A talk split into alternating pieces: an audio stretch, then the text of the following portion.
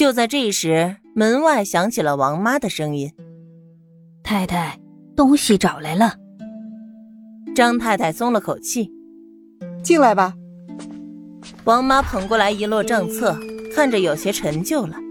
另外还有一个匣子。账册实在是太多了，老奴不识字，也不知道要拿哪处的。少奶奶，您先看看，等太太能起身了，咱们再仔细的交接交接。太太听了这话，已经明白了，赞许的看了王妈一眼。唐宁却不管他们主仆二人眉来眼去，随手翻了一下账册，便放下了。打开匣子，果然见到里面的一叠深器。张府的下人并不算多，故而只是薄薄一叠。他漫不经心的翻了翻，见着了小芳和吴妈的，这才合上。太太的话我都听见了，我这就回去好好想想，也请太太好好养病。儿子再不争气。自个儿的身子还是要顾的。他说完，抱起账册、匣子、钥匙就走。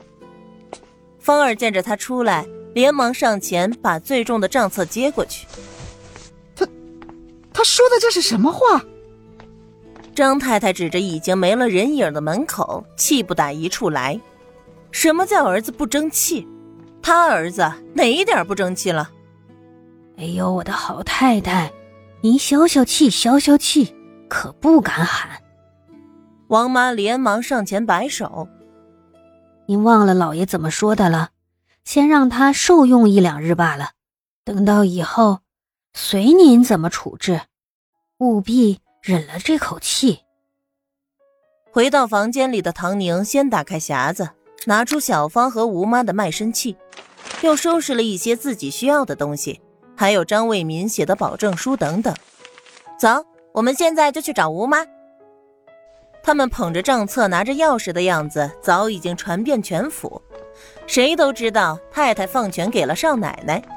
于是他一说要出府，别说是拦着了，还要来套车来送呢。唐宁也摆出一副趾高气扬的架势，都不必忙活，我近日心里不痛快。太太命我去喝茶、听戏、买衣裳，你们跟着不方便。小姐，你刚才装的可真像。小芳的心里真是大大的佩服，不管是太太、老爷还是少爷，他家小姐就没在怕的。唐宁边走边和小丫头打趣：“那也不算什么，你也能做到。”啊，我恐怕不行，我心慌。我告诉你一个秘诀。唐宁神秘兮兮的小声对他说道：“只要你心里相信，在心里默念三声，先说服了自己，就能说服别人。这就是演员的信念感。”小芳懵懵懂懂的点头，虽然还不够明白，但她感觉很厉害。到了租住的小宅子，唐宁只觉得眼前一亮。不过一天一夜的功夫。这个灰扑扑的小宅子已经容光焕发，不能说是焕然一新，也里里外外都被打扫得干干净净。看来吴妈干活是真的一流。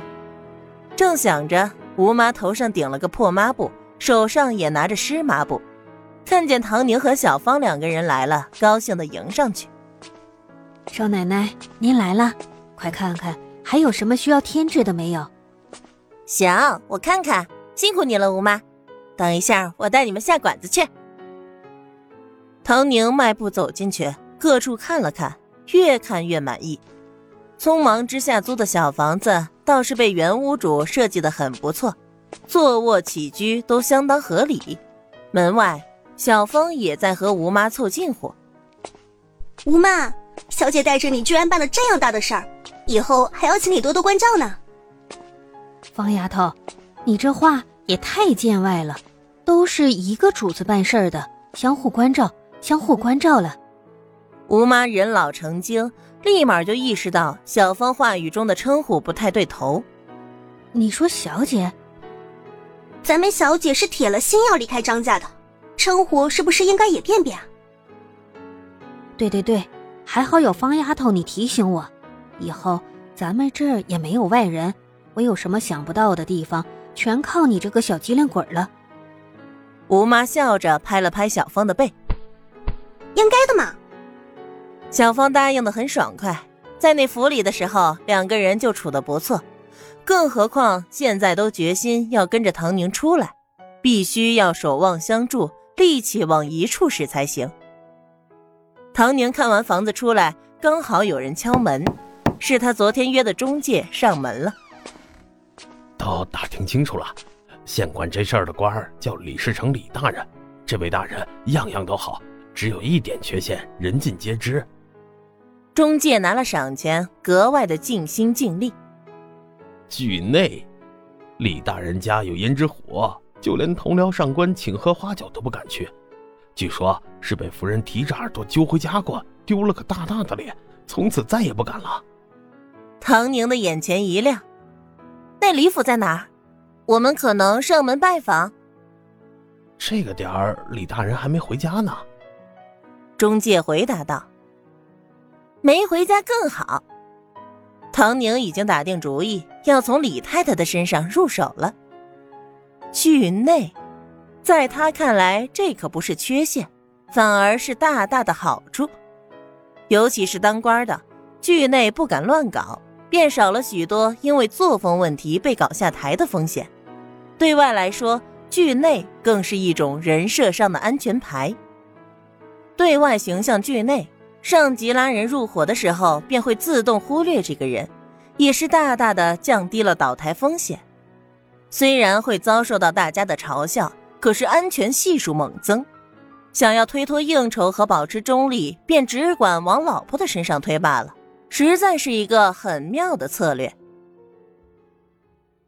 李太太正坐在房里和女儿说话，她面目普通，只生了一个女儿。但这个女儿却像足了他们夫妻二人的优点，长得花容月貌的。此时，女儿撅着嘴撒娇：“我不管，百货商店新来的羊群，季心如、李新民他们都买，我也要买的。母妈，你都答应了我，这个月可以给我买新裙子的。我们同学约好了一块去逛街，你现在说爹爹工资还没发，那那到时候我岂不是要丢脸了吗？”李太太是江南人士，女儿更是娇滴滴的，说起话来像撒娇，特意撒起娇来，简直能把人的心肠给柔化了。倒也不是家里没钱，而是那些洋裙子实在是卖的也太贵了些。乖囡囡，我们去找后街的裁缝张，那手艺，一批上好的毛料才多少钱？那洋裙子用的料子也不稀奇。他女儿一听这话，急了，眼圈都红了。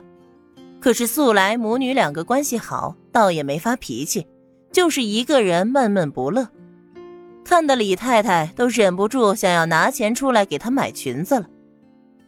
可是她男人的薪水就那么多，一家子平淡过日子是够的，要是每个月都去百货商店里买裙子，那就要吃紧了。